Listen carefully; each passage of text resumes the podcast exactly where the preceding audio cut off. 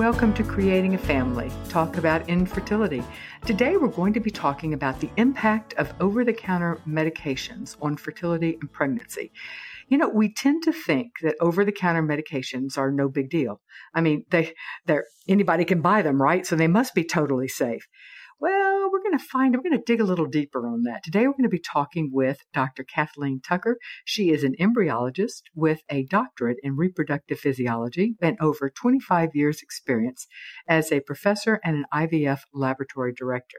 She now has her own consulting business, K.E. Tucker Consulting. Welcome, Dr. Tucker, to Creating a Family. I can't wait to dive in on this topic. Thanks, Dawn. I'm really excited to talk to you about this too.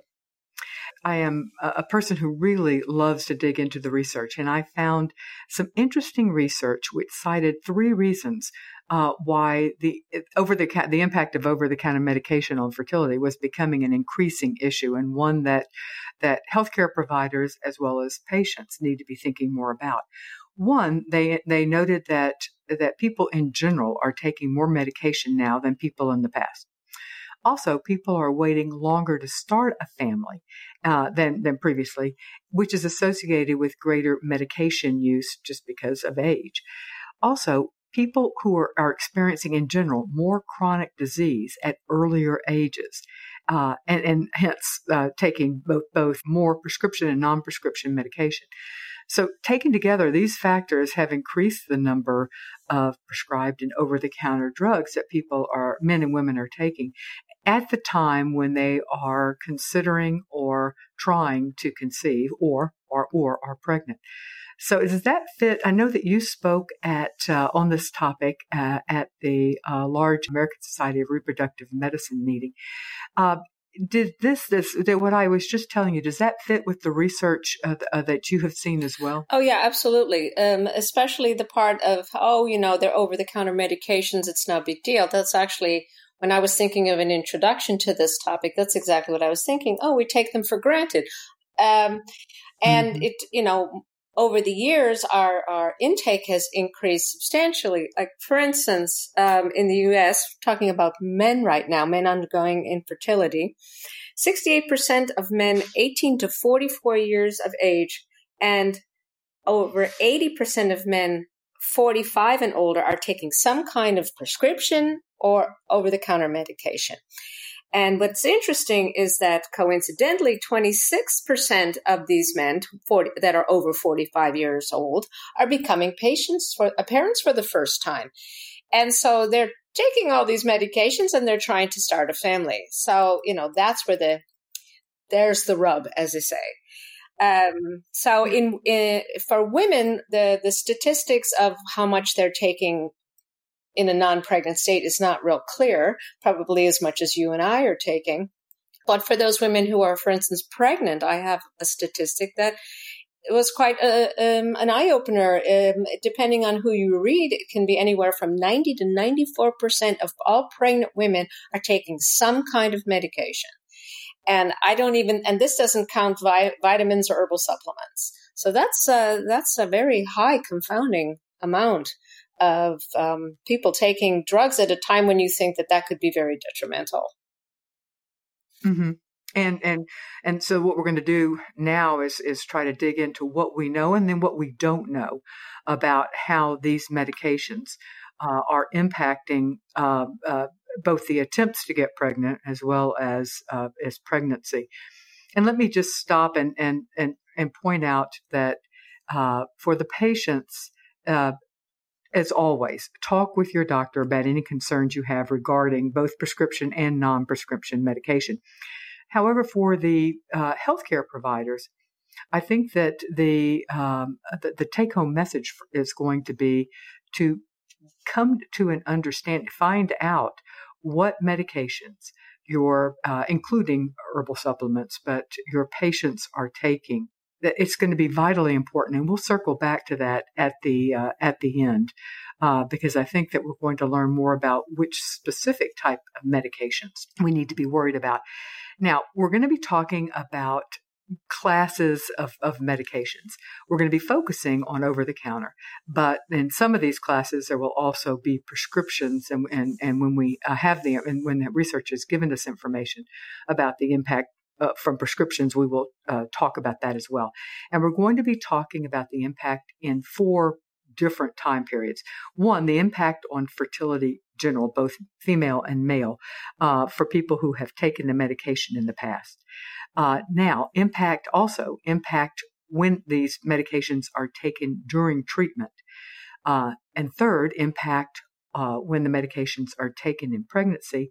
And then fourth, impact on the child if the mother took the medication during pregnancy. Again, we won't have uh, information, there's not research uh, or definitive research on uh, all of the all four of these uh, potential impacts for each class of medication.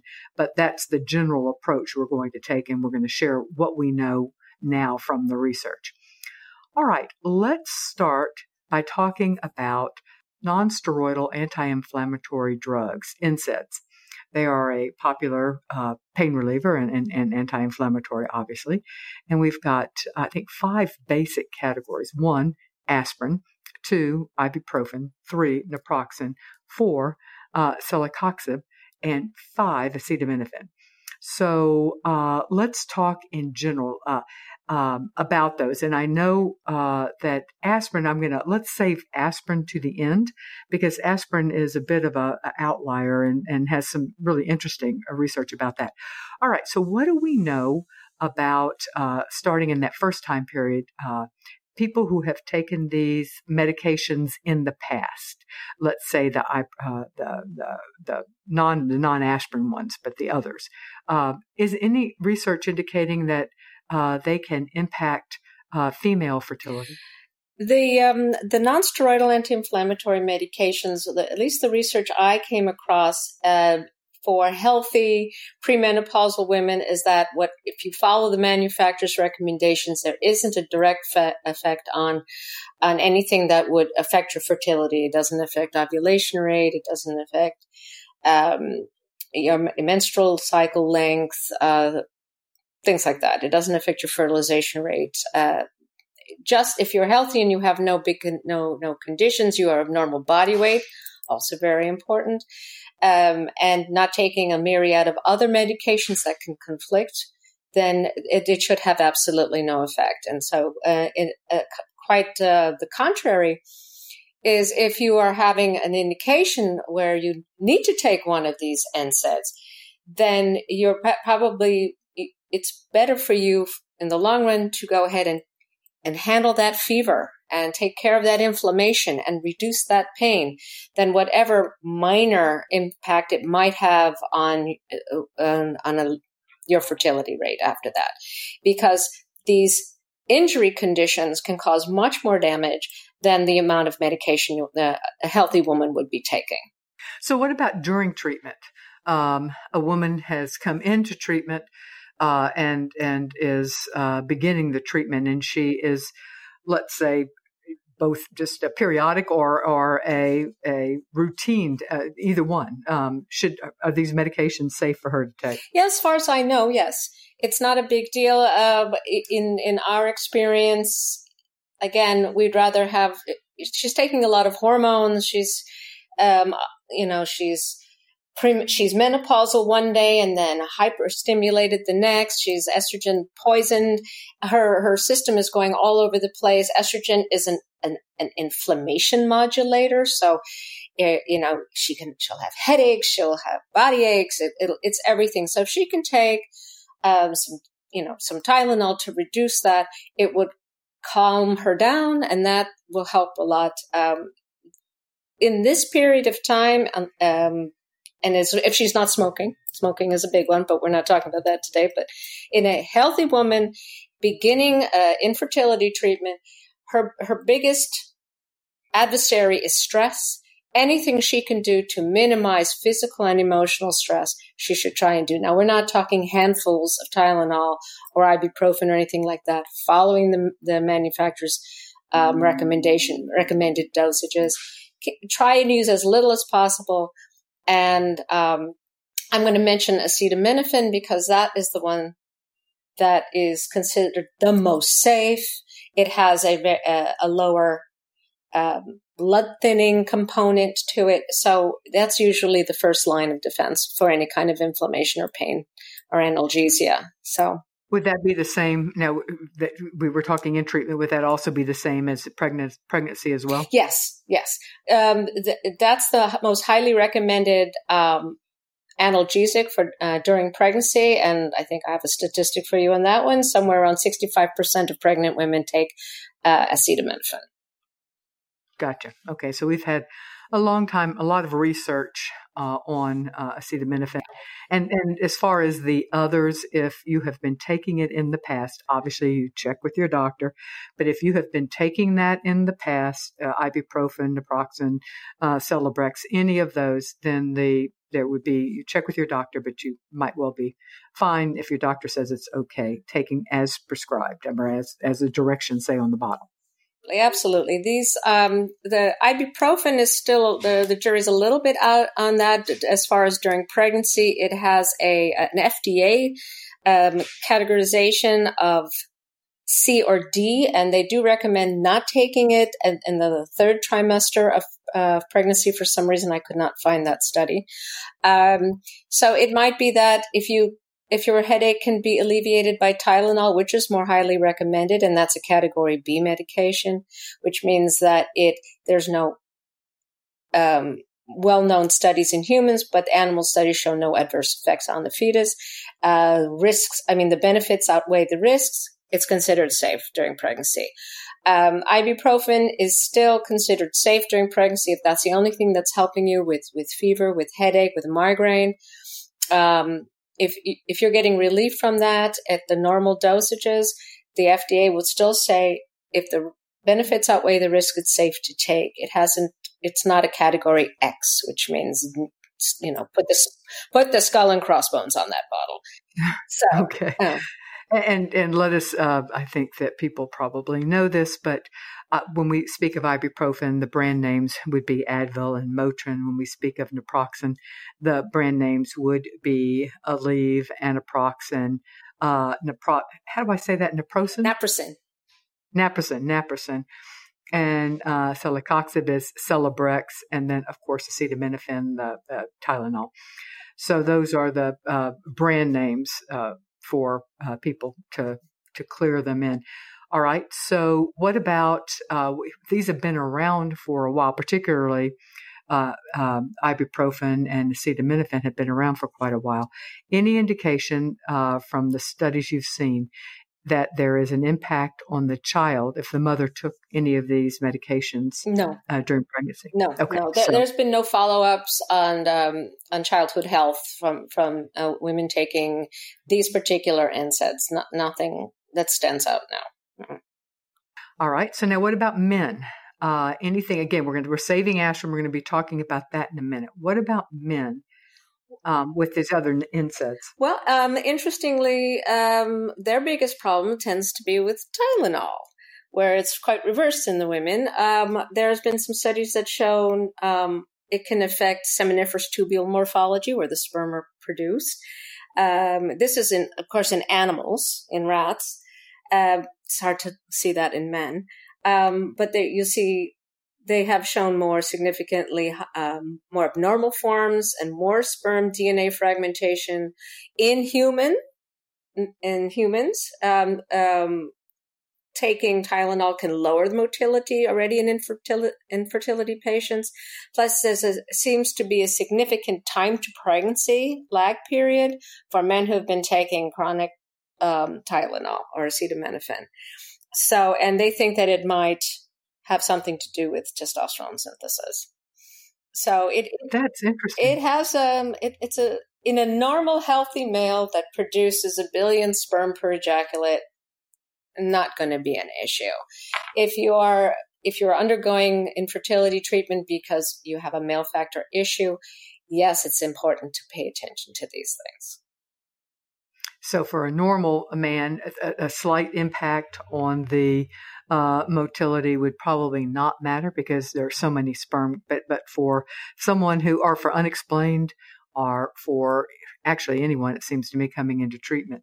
So what is the preferred uh, medic uh, for uh, men Uh, for women, you said it's acetaminophen, but what about for men? Um, well, uh, again, quite the the opposite of women. Ibuprofen has probably the least studies that show any detriment in, in, in humans, and there's only one animal study, and otherwise, it's there's nothing done in human. There's no there's nothing adverse about ibuprofen, so it's probably the safest for men.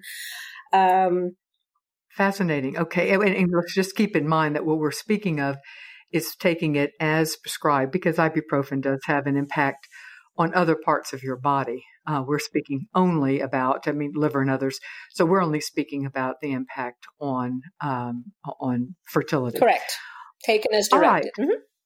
Taken as directed. And keep in mind that a lot of times what people don't realize is some of the uh, cold medicines and other, or even headache medicines, are actually a combination of of of NSAIDs, and so you need to read the ingredients on anything you're taking to see the quantity you're getting because you may be thinking, well, I'm I'm I'm not taking Tylenol, I'm taking uh, Excedrin, and actually Excedrin, um, I believe, has Tylenol in it. So exactly right. All right, so now let's talk about aspirin. We saved aspirin because aspirin is special.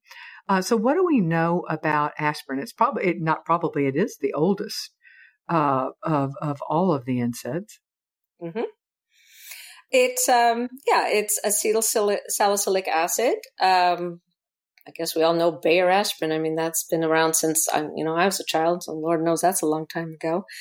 Um, and it has um, it has two main effects. One, as an inhibitor of platelet aggregation, so it increases blood flow and circulation.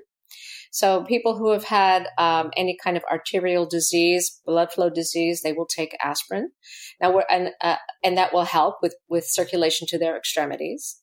Um, it also is an anti-inflammatory. So if you have an injury or a headache or pain or swelling, aspirin is very effective in reducing the inflammation. Um, but what's come to light recently, and it sort of um, stems from the work with um, cardiac patients who have who are who have chronic cardiac disease, they have a higher level of inf- uh, inflammation due to their cardiac issues, and they found that low dose aspirin, which is a, like a baby aspirin, 81 milligrams a day, as little as that, can substantially reduce their chance for any kind of major cardiac event.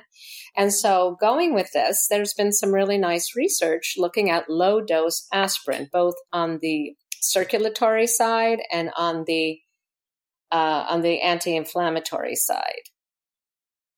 Um, but most, but but let me stop because most women, although we are uh, waiting later to start families.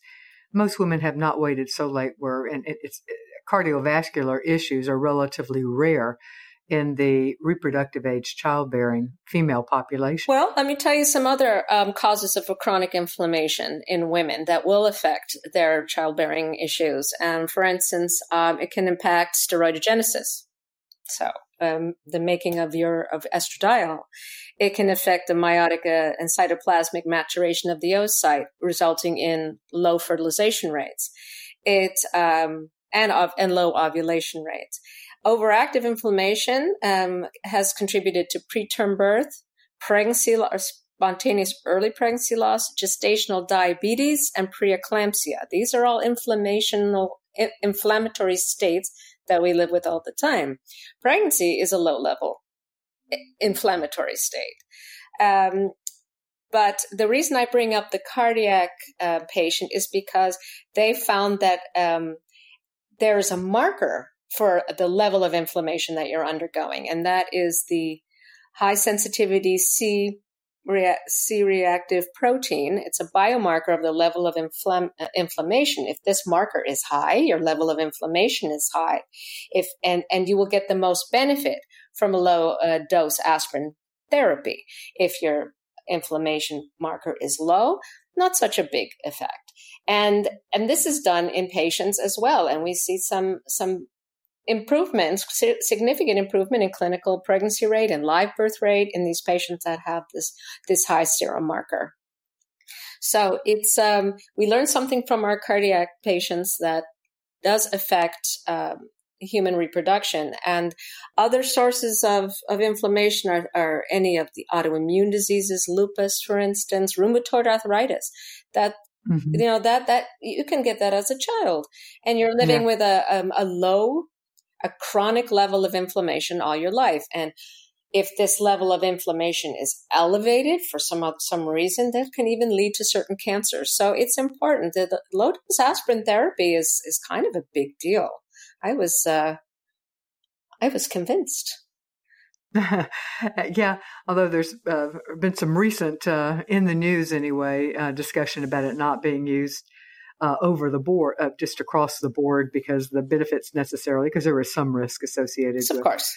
Uh, yeah, but the I, have read some interesting research um, a year or two ago about increased success, and it seemed like it was fairly significant um, with frozen embryo, uh, uh, frozen FETs, frozen embryo transfers, uh, where the woman was not going through a egg retrieval cycle, but uh, was coming back after the eggs had already been retrieved and, and embryos had been created, and they were being transferred uh, uh, into her uterus, and that low dose aspirin was effective. And I uh, are you familiar with the research I'm talking about? Yeah, it's um, it was a very nice study uh, done in Iran, actually.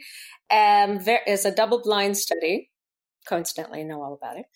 And they um, this was yeah during their every, their frozen embryo transfer, so they did have some uh, hormonal stimulation beforehand, but mostly just to synchronize the uterus uh, with the stage of the embryo that's being transferred. And they showed a significant improvement in, in live birth rates, not just in, uh, implantation rates, but in live birth rates over patients who did not receive this low dose aspirin treatment. And they would have started right the, the month that they were be considering the transfer. Um, so th- that was very compelling, and this would probably um, cater more to ask. They, they, they believe that this effect of the aspirin had to do with increasing the local circulation of the uterus. Uh, there, mm-hmm. there has been in historically, and I know people who've done this, patients who have difficulty conceiving, not conceiving, um, um, um, having an implanted embryo and carrying a pregnancy, um, they would be um, prescribed uh, injectable heparin and heparin, as we all know, is a potent blood thinner. And mm-hmm. this had some positive effects. Uh, uh, so there, there is some basis to this thought process that it, it isn't just out there, oh, let's try some aspirin. And for these particular patients, this seemed to help quite a lot. Um, another study that was done earlier, they, they did the same thing only with fresh embryo transfer, and they saw no result. Um, but then later, a, a meta analysis, which is an analysis of several studies all together, it increases the power. So there are more, there are more um, patients included. There was significance in the clinical pregnancy rate, not necessarily in the live birth rate, but they're starting to see it. The more patients they get, the more you start to see maybe there's something to it also in um, the fresh transfer. The problem with the fresh transfer is these women are really poisoned by hormones. So you're counteracting estradiol, and that's your biggest inflammation modulator, as I mentioned before. And that's a, a hard one to overcome. So it, it's, it might be that you need more patients to show an, an effect. And, you know, it's, it's, it's interesting. And it, at least they've showed that it doesn't hurt. If it might help, why not? And it's, it beats getting heparin injections. Well, that's for sure. Uh, but the uh, so again, this is something from a patient standpoint mm-hmm. to talk with your doctor about, um, your reproductive endocrinologist about, and if uh, you know, and for the medical professionals, it's certainly worth uh, researching further the research exactly. uh, yeah to see how that whether or not it's something that you want to recommend for your patients yeah absolutely. We need more con- we need more carefully controlled studies and maybe you know try to repeat the frozen transfer studies perhaps in in, um, in our clinic in Holland, where I used to work many um, a few years back, um, we um, use natural cycle um, frozen embryo transfers. So these patients they would ovulate and then we would synchronize from there. And this would really be the type of patient you'd want to, you know, um, carry on this study. Yeah. Yeah, interesting.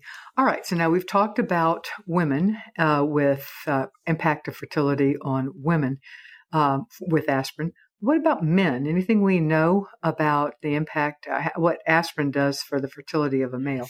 It's it's not heavy. There's one study that showed um, a, decrease in testosterone production by the Leydig cells, um, and um, and another uh, another hormone uh, reduction by the Sertoli cells. These are the two cells that line the seminiferous tubules and and produce testosterone and nurture sperm production. Um, so there is a moderate disruption in the normal endocrine profile at the level of the seminiferous tubules. Again, for a healthy male, not an issue. If he likes aspirin, he can take an aspirin once in a while. If if you have five sperm, maybe an issue. You know, if we're reducing your numbers even further, and if even if we're going for the the procedure called ICSI, which is intracytoplasmic sperm injection, you need to have a few to choose from, and um, and in at least in in in Europe or at least in Holland, these sperm had to be motile not just alive, because you can have living sperm that don't move, but these sperm have to be motile. So anything that will disrupt motility or numbers in sperm, especially, in, like I said, in these highly infertile patients, you will just say, stop taking them. Absolutely. Find an alternative or have a mm-hmm. headache. Yeah, it's, it's worth for the, uh, for the short term, uh, particularly from the man standpoint. Correct. Okay, excellent. Let me pause here to tell you about uh, this. This show is underwritten by Ferring Pharmaceutical, and they want you to know about an app called FertiCalm. It's an app for your phone, either Apple or Android, developed by reproductive psychologists Dr. Ali Domar and Dr. Elizabeth Grill. Uh, both have been on this uh, show. They are, I like them both so much. Uh, and they designed this specifically to help women address the challenging emotional situations that infertility can, can bring. And uh, they, they use cognitive, cognitive behavioral and relaxation techniques. It's a great app. It is free. You can get more information about it at ferticalmapp.com. F E R T I C A L M app.com. All right. I want to talk now, let's move to talking about a different class of drug. Uh, let's talk about antacids in general, and, and and I also would include in that proton pump inhibitors, uh, so uh, um, which are again both over the counter as well as uh, prescription. So antacids, let's talk about what they're for, and then um, let's go through the four uh, areas that we're looking at impact. Uh, first of all, so what is, I think most people probably know, but uh, what are the different types and classes of antacids? Well, you sort of mentioned that there's the um, the histamine blocker. It it these um, medications act by binding to the histamine two receptor as opposed to the antihist normal antihistamines like for um, allergic rhinitis uh, and and hives and the like. Um, this binds to the H2 receptor, and basically, what it does is it prevents um, gastric acid production by the from um, by the gastric mucosa of the stomach, and um, that's those are the, the histamine blockers. And uh, common ones are Tagamet, Zantac, Pepcid, and then the other type you mentioned, the proton pump inhibitors, these act a little more downstream, inhibiting the the um, potassium proton uh, pump that also participates in the secretion of um, gastric juices in the, uh, in the stomach. And uh, these are considered to be slightly more effective. And some of these you might have heard of is Prilosec or Prilosec OTC, Nexium, and Prevacid. Okay. Now, let's start with how these might affect the general fertility of women. Well, very honestly, uh, as far as in the non pregnant state, there's uh, no significant impact on ovulation, fertilization, anything like that that I've seen in the in the literature. The big impact is during pregnancy, if there is an impact. Um, basically they are considered safe to use. And, but there are some, and it, there, there were no big differences between whether they were the histamine receptor blockers or the proton pump inhibitors. Okay, so you're saying that from a fertility standpoint, research really has not found that the either of the histamine blockers or the proton pump inhibitors, uh, the two classes of antacids, there really isn't an impact on female fertility. And during pregnancy, they're considered safe as well. Yes, um, actually, especially the the H2 receptor um, inhibitors, so uh, Tagamet, Zantac, Pepcid, they're considered category Bs, very safe. Um, but interestingly, um, a few studies showed that there are uh, no differences between the um, the receptor blockers or the proton pump inhibitors on during pregnancy. So even though their categorization is a tiny bit different, uh, they're still considered safe, and that the benefits outweigh the risks during pregnancy.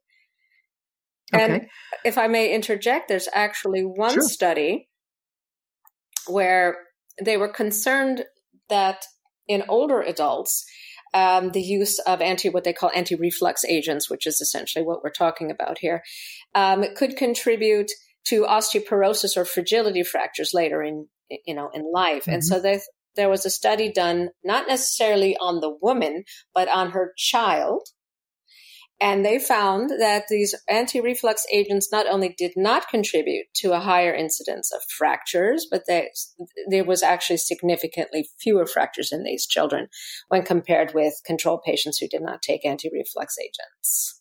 So wow. there you go. That's, I know. There you go. Um, well, that's a shocker. I would not have.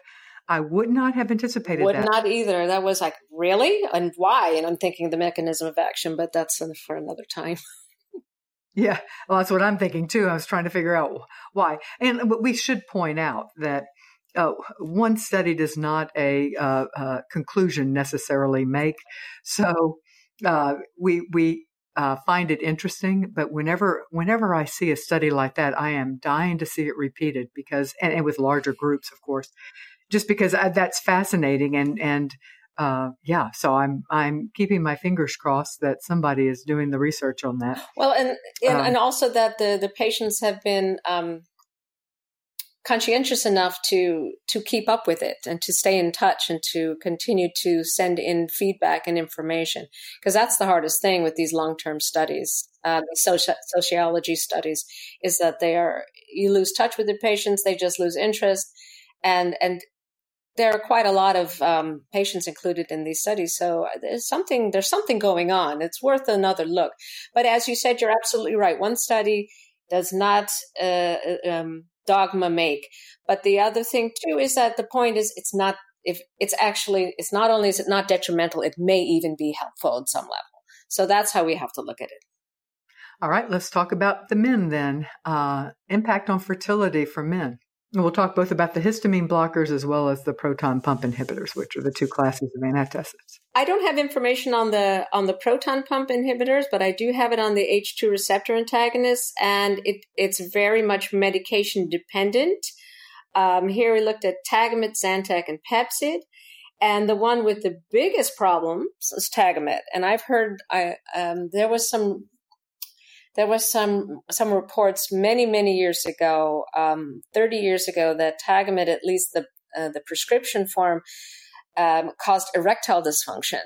So there is something to the, some of these uh, studies. Uh, more recently, just looking at the effects on sperm, we see things in decreased number, um, decreased um, um qualities, uh, uh, lower viability, lower testosterone, more DNA damage, um, quite a lot of, of work. And, and half of it's done in, uh, these are studies in humans as well, not just animals.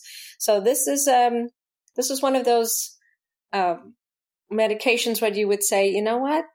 Let's take something else. Let's take maybe some Pepto Bismol instead of this stuff because this is very detrimental to sperm. I, I see this and I would actually recommend to my patients don't take this. So that's Tagamet. And so Tagamet. Tagamet. Mm-hmm.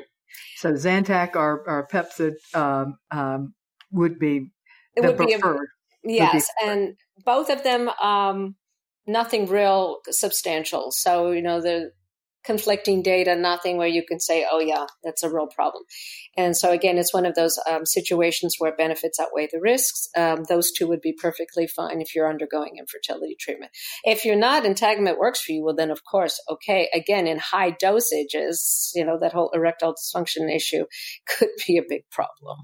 Yeah, and erectile dysfunction can impact fertility, obviously. um, the uh, all right, so now we've talked about the antacids. Let's talk about antihistamines. Um, what uh, there are different classes of those. If you could explain what the different classes are, and uh, and and how they differ as far as their mechanism of working, and then and then let's talk about the impact starting with female fertility. Okay, yeah. Um, antihistamines work by binding to the H1 histamine receptor and blocking histamine release uh, and, uh, and histamine function. And histamine is a is is a, a, modulator of inflammation. So anytime you can, and and and the results of the inflammation can be anything from a runny nose, itchy eyes, to um, you know anaphylactic shock. So it, it's it's it's a very broad range of effects by histamine. So um, we have two generations of H1 receptor antagonists, and the first one is called generation, the first generation, and the first generation includes um, medications like Chlor-Trimeton or Benadryl, and these um, molecules can cross the blood-brain barrier and um, resulting in sometimes somewhat adverse reaction, such as drowsiness. So, oh my gosh, yes. yeah, and some some people like it if you're flying and, and they'll take a Benadryl and go to sleep, um, or or in Advil PM or any of the PM medications you were talking about combinations. Um, mm-hmm. There will be diphenhydramine mixed in with your analgesic, so you you your headache's gone and you want to go to sleep. So, um, but they are both considered Category B by the FDA. So, seemingly um, uneventful during pregnancy. So, uh, not a lot of result, not a lot of research. If you're trying to get pregnant and taking antihistamines, again, it's keep it's going to be this is going to be my mantra that the benefits outweigh the risks. So. The um, the next group is something we're much more con, um, uh, interested in, and those are the second generation antihistamines, and these are the quote unquote non drowsies, things like Allegra, the Xyzal, Zyrtec, Claritin, uh, and they are the ones that are most often pers- recommended would be um, Claritin and Zyrtec. These are both class B, and um, they they're both of them have shown no adverse um, effects for the fetus, for the mother, before pregnancy, during pregnancy. And I found one, there's a paper and I, for some reason I couldn't, I couldn't access the whole thing, but there's been a lot of mention that Zyrtec actually helps with the nausea and vomiting during pregnancy, during, for, um, um in, in, um, morning sickness. Huh. Interesting. Yeah. And th- that was the one I, when I went into this chat room, I was curious because they were talking about it. And one woman said, Are you sure it's not something else? And said, No, no, Zyrtec, you know, for sneezy, you know, for the sneezies, runny eyes. And she says, It works like a charm. And, and I read this in, in a few um, peer reviewed publications, and they also mentioned this. And I thought, Well, that's something to, and there's a paper written that was written in 2000. And um, they they don't the, the, online you could just get a little snippet of it but not much on the mechanism of action so i i have to try and persuade them to let me buy it they're giving me some trouble with it but it's um but it, those are most for, long story short the antihistamines as a group whether they're first or second generation are safe all right. So then let's talk about, and that's safe. And, and I'm assuming that there has been um, we've talked about pregnancy, but uh, there has, uh, I would am assuming that there's no research that would indicate that children born of mothers who took either Gen 1 or Gen 2 histamines um, have had uh, any adverse reports. No, I have seen nothing that, that mentions anything that affected the child. Okay. Now let's turn to the men. Um, okay. Yes, antihistamines. Either let's start with generation one, which again, that we think of, of that being the drowsy ones, which Benadryl was the one that uh, comes to mind. Okay. Um, there is some effect about um, some. There was some research on Benadryl. So uh, there was uh, Benadryl can affect viability of sperm.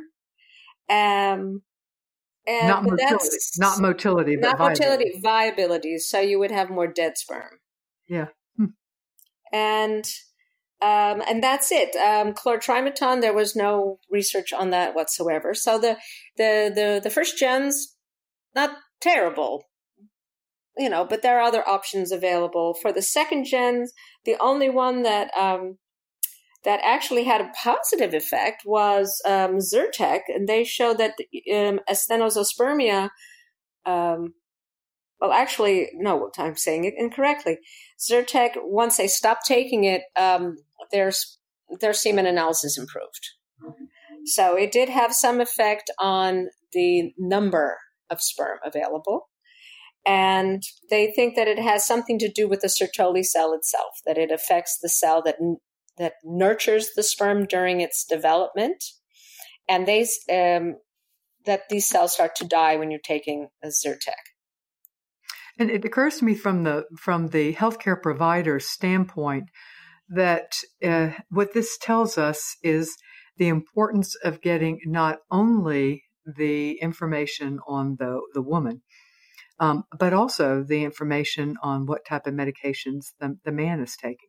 Absolutely especially yeah. if he's the if, if, he's the culprit if he's the pro, if the, the the infertility situation lies with him then then absolutely but even if he's just you know middle of the road you don't want to you don't want to set him up to fail and anything that affects the dna of the sperm we would even if it was just an animal work we would recommend that they stop taking that particular medication, switch to something else because we do have, especially with the antihistamines, there are others to choose from, and and let them and and and then wait three months because three months is, is approximately one spermatogenic cycle. And at the end of the three months, you have a whole new set of sperm that don't have that DNA um, degradation because uh, there there are procedures where well we don't need a lot of sperm and they, and they don't have to be supermodal as long as they're still alive if there's something wrong with the dna then uh, that then injecting the sperm it does serves no purpose. You're you're taking um, right. an abnormal sperm and creating right. an abnormal embryo with it. So right, and the chances of that embryo implanting and growing into a healthy baby are very small. So yes, exactly. So and so uh, going back, did I understand you that the the only uh, the only one that showed that researchers has said you would choose you should not use would be Zyrtec. That's the has the biggest effects, um, as far as I can tell. Yeah, the the others don't. The the research is is is sparse if there if if there's anything at all. Um, the one that has absolutely no information on it is Allegra. So then I, you know, you have a, a, a patient who has terrible a- allergies. I would just say, eh, switch to Allegra for three months and and you know there are other options now the one thing that we didn't discuss with with women that's is important with men are what they call mast cell inhibitors and these are also um, antihistamines by blocking the source of histamines, which is the mast cells. And they can actually have a, a restorative effect on sperm. So in men who have, it, it does seem to promote better spermatogenesis. What are some of the brand names of the mast cell inhibitors? The, um, these are actually not over the counter yet, but they might be eventually. But one, um, for instance, one is Tranilast. Another one is called Zaditor. I think that's in um, it might be available here, but it's available also in Canada, and um, and those two um, are, are the biggest ones. There aren't so terribly many of those because uh, they're they work well, but they're not as fast acting as the uh, as the histamine blockers are. All right. Let me pause now to remind you that this show is brought to you by the support of our partners. And these are organizations and clinics who believe in our mission of providing unbiased, medically accurate information to the patient community.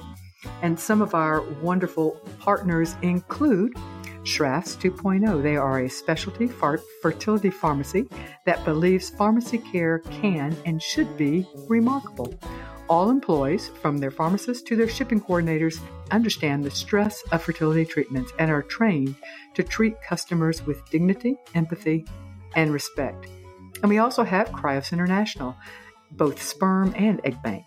They are dedicated to providing a wide selection of high quality, extensively screened frozen donor sperm and egg from all races, ethnicities, and phenotypes for both home insemination as well as fertility treatment.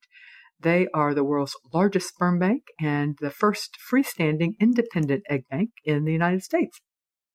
All right, I want to talk now. Let's about some dermatolo- dermatological products. Now, that's an interesting one because I think that oftentimes we think of over-the-counter medications as being that a pill that we take, um, and uh, so when we're, we're, now we're moving into talking about uh, dermatological products, is that anything that we need to worry about? Is that considered over-the-counter? Yeah, um, they're only over the counter at, at, these concentrations. What I've what I've read, and um, it, it doesn't. The the biggest concern was not prior to pregnancy, but during pregnancy, that certain ingredients need to be um, you need to be cautious about them. And there is um, an organization called the American College of Obstetricians and Gynecologists, and they have uh, a website that uh, outlines which products are safe and which products uh, should be avoided during pregnancy.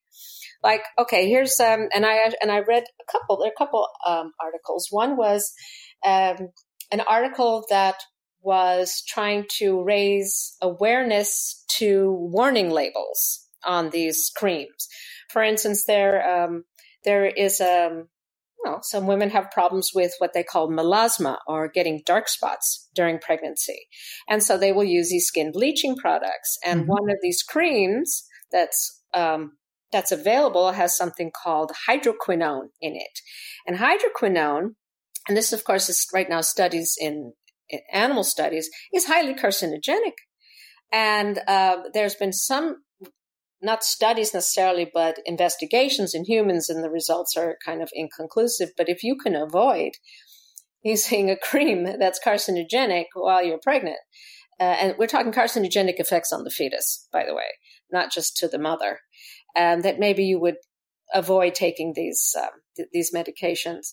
And in addition, this is we were talking about category X. There's something here that actually could probably be included in category X you know, there are many creams available now that have um, vitamin A um, precursors in them, you know, retinoids, retinoic acid, um, anti-wrinkle cream, for instance. And, sure, and some women and some women like it for stretch marks and stuff. Well, the retinoids are actually very um, um, detrimental to the fetus, and there's one form of it called isotretinoin, and this is this results in severe birth defects in fetuses, uh, mostly neurological. So it leads to intellectual and brain disabilities and defects. So this is a big one that even the FDA says avoid at all costs. Do not use this. And this is over the counter or prescription? Yeah. Yeah. yeah. Wow. Yeah. And do so, you know a brand name? Do you know a brand name with that? No, I didn't. Didn't get that far. I'm sorry to say, but again, it's it's what you mentioned earlier. Read the label. Right. Look read the label and um, there are a list of, of, of, ingredients that are perfectly safe. Um, benzoyl peroxide, um, azel- azelaic acid, I'm not sure what that is. Salicylic acid topically, also not a problem. And glycolic acid, these, these are all things that will also help bleach the skin and, you know, get rid of some of those dark spots. But those are, those are safe to use. And could you please say the, the uh, the website again that lists the dermatological products. Yeah, if you uh, if you if you go online and search for the American College of Obstet- uh, Obstetricians and Gynecologists, they will have um, their frequently asked questions, and it's frequently asked questions number one six nine, and uh, it will tell uh, give a list of things that are safe and unsafe at, during pregnancy, and the creams are one of them. And that, um, uh, but a um, a study led me to that website. So that's how I found. I said, all right, well, let me see what else they have in there. So it's very informative. You know, these little things are, it can be very helpful to patients as well. And as also, this is something that maybe um, the healthcare provider can have uh, maybe on a pamphlet and say, hey, if you have any more questions, just go ahead and, and click onto this website. And this has been fairly well shown by not just by government officials, but by um, people who deal with um, pregnant women all the time. And and it, and it's also a word of warning to uh, healthcare providers to suggest creams that they that their patients may be using because honestly, most people don't think of of their anti wrinkle cream and uh, uh, as as being a over the counter medication, nor, nor, do they think of, of, of a bleaching substance for uh, pregnancy dark spots as a. Uh, so it, it, behooves the medical profession to be to ask, you know, to to, to specifically ask to help trigger um, ideas whether or not that matters. Yeah. Um, all right. So uh, before we move on to talking about herbal supplements and vitamins, um, are there any other medications that we need to know about that would impact fertility before or during treatment? Or uh, let's let's focus on those two. You know, they're they're the one thing we um, we could spend hours discussing as well is if we started talking about prescription medications, the list is will go to the moon and back. Um, again, with all with any of these medications, I, I know for a fact that certain um, certain um, antidepressants in men will cause their sperm membrane to be altered in such a way that they don't bind normally to to the egg uh, this is a problem. It can be alleviated by the ICSI procedure because it doesn't seem to affect the DNA of the sperm. But they will, if you're trying to do normal insemination or regular IVF, you need to know what kind of antidepressant your husband is on, if he's on any, and if he can get off it for a short term because it is reversible. That's the joy then he can stop it. There's also the same situation with certain beta blockers in men. That's the biggest problem we find is that it's in men. Um, it does have an immediate effect on the actual binding of sperm, and which you can test. Uh, again, maybe they can go to an alpha blocker or some other kind of hypertensive medication that doesn't affect their sperm, and for three months. And you know, but if in the case that that uh, they're on a specific medication and they cannot change it, there are doctors says you cannot just switch like that. Then we can offer them something that uh, where instead of regular IVF, we might do half regular IVF and half injection, and that way they will end up with something fertilized at the end of the day. And it's also very diagnostic for us. It tells us, okay, whatever hypertensive um, medication you're on, this one does not affect sperm binding. So you have very good fertilization, or maybe it does. And then we have the injection side um, where we can uh, we can choose embryos from. So it's um, again, as you said before, you know, you have to take a lot of these re- a lot of research with a grain of salt because it's it's not 100% for every patient. Some patients are very sensitive, and this is how it manifests itself and other patients you see no no effects whatsoever. But do you want to risk an IVF cycle just to see? So this that was our answer for the, the, the medications that he couldn't change and that might be risky, and that worked out extraordinarily well for us. Okay, um, and like you say, with men, if a man has a normal uh, semen analysis, it becomes less of an issue um, uh, unless it's affecting the DNA, and then that would that would correct, correct. But usually, if there's a problem with the DNA, you see other issues. You see um, morphology; they they don't look right, they don't swim right, lots of double heads, things like that. You know, there there there are other flags that fly around. It's it's not like ooh, they're so pretty, but their DNA is garbage. Uh, that's very rare. So. Okay. All right. Now let's talk about something that a lot of people don't think at all is a over the they don't think of it in terms of medication because they're not necessarily taking it for medication. Uh, and that's uh, let's start with herbal supplements, but I'd also uh, but let's include uh, vitamins.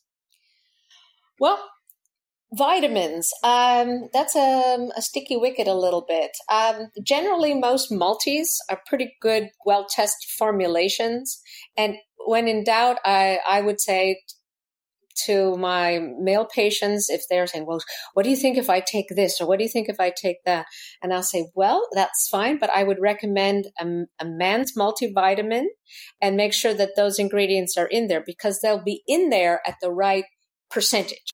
Well, no, let me you're saying you're making a distinction if i'm understanding you correctly about rather than taking the uh, vitamins individually to get a multivitamin that combines a number of vitamins duh the name and then but that, that, they are doing that but but that the combination is in the proper uh, percentages absolutely right. You you got to me before i could say it because i was saying i'm i'm of the school where I take my vitamins separately, but then I pay attention to what I'm taking and I don't overdose on one.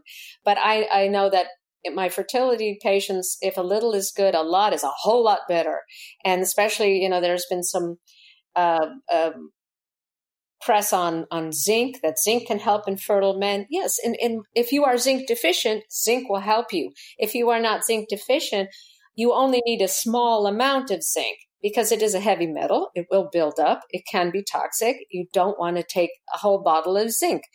Um, if you have a cold, you probably have a system that is zinc deficient. Then it will help you, that type of situation. But the best thing for these guys is a multivitamin. And if they're really particularly stressed, and I can, you can tell, take two, take what's in the bottle. Sometimes they, the, the manufacturer recommends four a day. That's okay because they're in the proper balance and the right proper ratio. So you're not creating an artificial imbalance of something. Uh, and that's the thing we have to watch out the most in what, men. Okay, so what about with women? Well, it, with women, it's pretty straightforward. Prenatals, they're very, very good. Um, you know, folic acid don't go without it. That's very important, not even just for pregnancy, but when you're trying to get pregnant, that seems to have some help. Any of the B vitamins are very helpful they, because uh, um, they're the first that are depleted in a stressful situation. So, you know, if you get a good prenatal vitamin, um, that tends to to check all the boxes. And again, I always tell people, I said, if you're feeling particular, like you're not eating right, you feel that you're not eating right, take take another one. It's okay and they usually come back and tell me how great their hair looks, you know, that type of thing. So. You're right. Women for women because we're recommended to take the prenatals yeah. um, when we're trying to get they're, pregnant. They're yeah. good. They're good generally. They're just a little bit, you know, if you're if you're stressed, if you're running ragged, um, going here and there, you know, the ultimate soccer mom, and you're just beat. Prenatal vitamins, they're just a little bit more of everything, and that's what you know you need because you're not eating it balanced meals. Our our foods these days just don't have the nutrients they did 20 years ago. I'm starting to sound like my mother, but it's true. you know, it's just not how it used to be. It, and and so we do need supplements. And but supplements only really help when there's a deficiency. Otherwise, it, you know, you're creating an artificial imbalance. And that's what we have to watch out for as far as vitamins are concerned. All right, now let's talk about herbal supplements yeah, that's that's a little bit of um the black box. Um, I, you know, the the thing that that got me with uh, the herbal supplements is by themselves. If you're taking nothing else, they're probably okay. And I know that women love to take them because they think, oh, they're natural and they're just going to be good yeah, for me, and exactly. they'll, you know, they'll just counteract everything else that I did today. And if I if I take this tea or this this green drink or whatever, but you know, um, we know from for a fact that you know certain most many of our, our prescription medications have come from plants down the road. And so we have to take this all with a grain. Um, i found a very interesting paper that just described a, a list of things that we, we take on a regular basis. Things like chamomile or cranberry ginger ginseng and sage. And then listed if you're taking other medications how they can either exacerbate a symptom or counteract the functioning of your prescribed necessary medication. And so that was a real, that was a real eye opener. Um, yeah, but we're not talking necessarily about uh, consuming cranberry, eating cranberry cranberry muffins or uh, ginseng tea or adding sage to your stuffing. Um, or, or are we, I, from my understanding, that we're not necessarily talking about consuming this in the proportions when you're eating food. No, no, exactly. We're just discussing supplements because if you go to an herbalist, they will put dried these dried herbs in little capsules, and you will be taking them at a much higher level than you would normally. And you wouldn't just be taking one a day; you'd maybe take four, or five, or six a day, handfuls. Um, um, people who, like for instance, with ginger, you know, people will make tea out of ginger. They will eat ginger, and you know, you're infusing dry ginger in water, and then you're drinking it and, and I use that as a as an example because we all love ginger, but when you take it at higher levels, it um, it exacerbates. If you're taking insulin, for instance, it can it amplifies the effect of the insulin causing a hypoglycemic uh, situation. So you you know these things are in they interact. And that's what I was bringing up is like you have to be careful because some people, yeah, you have to take insulin, but if you're pregnant, and you're taking insulin and then you say, oh, my stomach's upset. I'm going to have some, I'm going to have ginger tea. I'm going to take my ginger pills because you can buy that. Um, it'll make, it'll settle my stomach. Well, and then she, she starts getting the shakes because she's hypoglycemic and, you know, you don't want that. That's what you don't want. And so it's just everything you're taking in large doses in concentrated form be cautious. There are, there is information out there. Your pharmacist might know. Um, a dietitian might know. Um, there are even herbalists out there that probably know what natural products are safe to take with whatever medication you're taking, or even if you're just taking their aspirin therapy. Uh, you know, some things can can counteract or, or can increase the blood thinning effects of the aspirin, stuff like that. Is there anything for uh, that you would specifically recommend that people avoid?